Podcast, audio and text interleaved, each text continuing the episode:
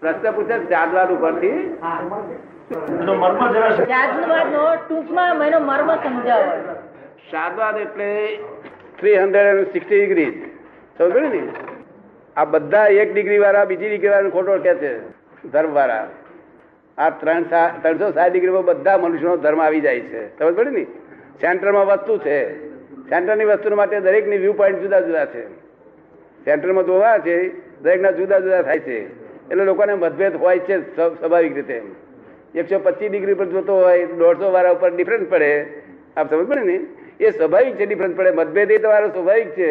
એવું કહું છું. શું કઈ પણ શારદાદ એટલે શું? કે જેને કોઈની જોડે મતભેદ નથી.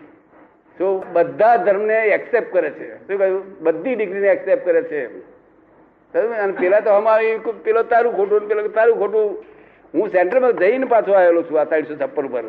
સેન્ટરમાં જઈને એટલે મારે કોઈ સાથે મતભેદ આ જગતમાં છે જ નહીં. મને ગાળો ભોળે મારે. ભણે નહીં, ગમે તે કરે, પણ મારે મતભેદ એની જોડે નથી. કારણ કે મારે મન જ નથી. મન હોય તો મતભેદ પડે. શું કહ્યું? અરે, મારું મન છે, એ કેવું છે કે મન મન તો ઠેઠ સુધી રહેવાનું, જરા મોક્ષે જતા સુધી. પણ મારું મન કેવું છે? ક્ષણે ક્ષણે ફરનારું. કેવું? ક્ષણે ક્ષણે ફર્યા કરે. કેવું? અને તમારું મન કેવું હોય કે કોઈ જગ્યાએ જો જંપલાયું તો પાંચ કલાક સુધી અડધા કલાક સુધી તન તો ભમ્યા જ કરે. પેલી માથી બાકી ભમ્યા કરતી હોય ને માખી પેલા ગોળ પર ભમ્યા કરે એમ ભમ્યા કરે કલાક કલાક સુધી બબે કલાક સુધી ભમ્યા કરે અને અમારું કોઈ જગ્યાએ ભમે નહીં. અમારું મન ક્ષણવાહી ગયું હોય. અને મહાવીરનું મન એટલું બધું સૂક્ષ્મ હતું કે સમયવાહી હતું. કેવું હતું? સમયવાહી. સમજ ને આ મારું ક્ષણવાહી હોય. એટલું જરા જાડું હોય. છેવટે પાતળું થવું જ છૂટકો છે. પણ જે મન ના હોય તો મત પણ ના હોય ને પછી? મન ના હોય એટલે મત પણ ના હોય ને? હા મત જ ના હોય પણ મને મત છે જ નહીં અમારું મન એવી જ- જ પર આવેલું છે મત ન રહ્યો નથી. અમારો મત ને પેલો મત એવું કશું છે નહીં. હું આખા દ્રષ્ટિ જાનવરો બાનવરો બધામાં અમે એક જ જોઈએ છીએ કે અમને બધે એ જ દેખાય છે મુખ્ય વસ્તુ.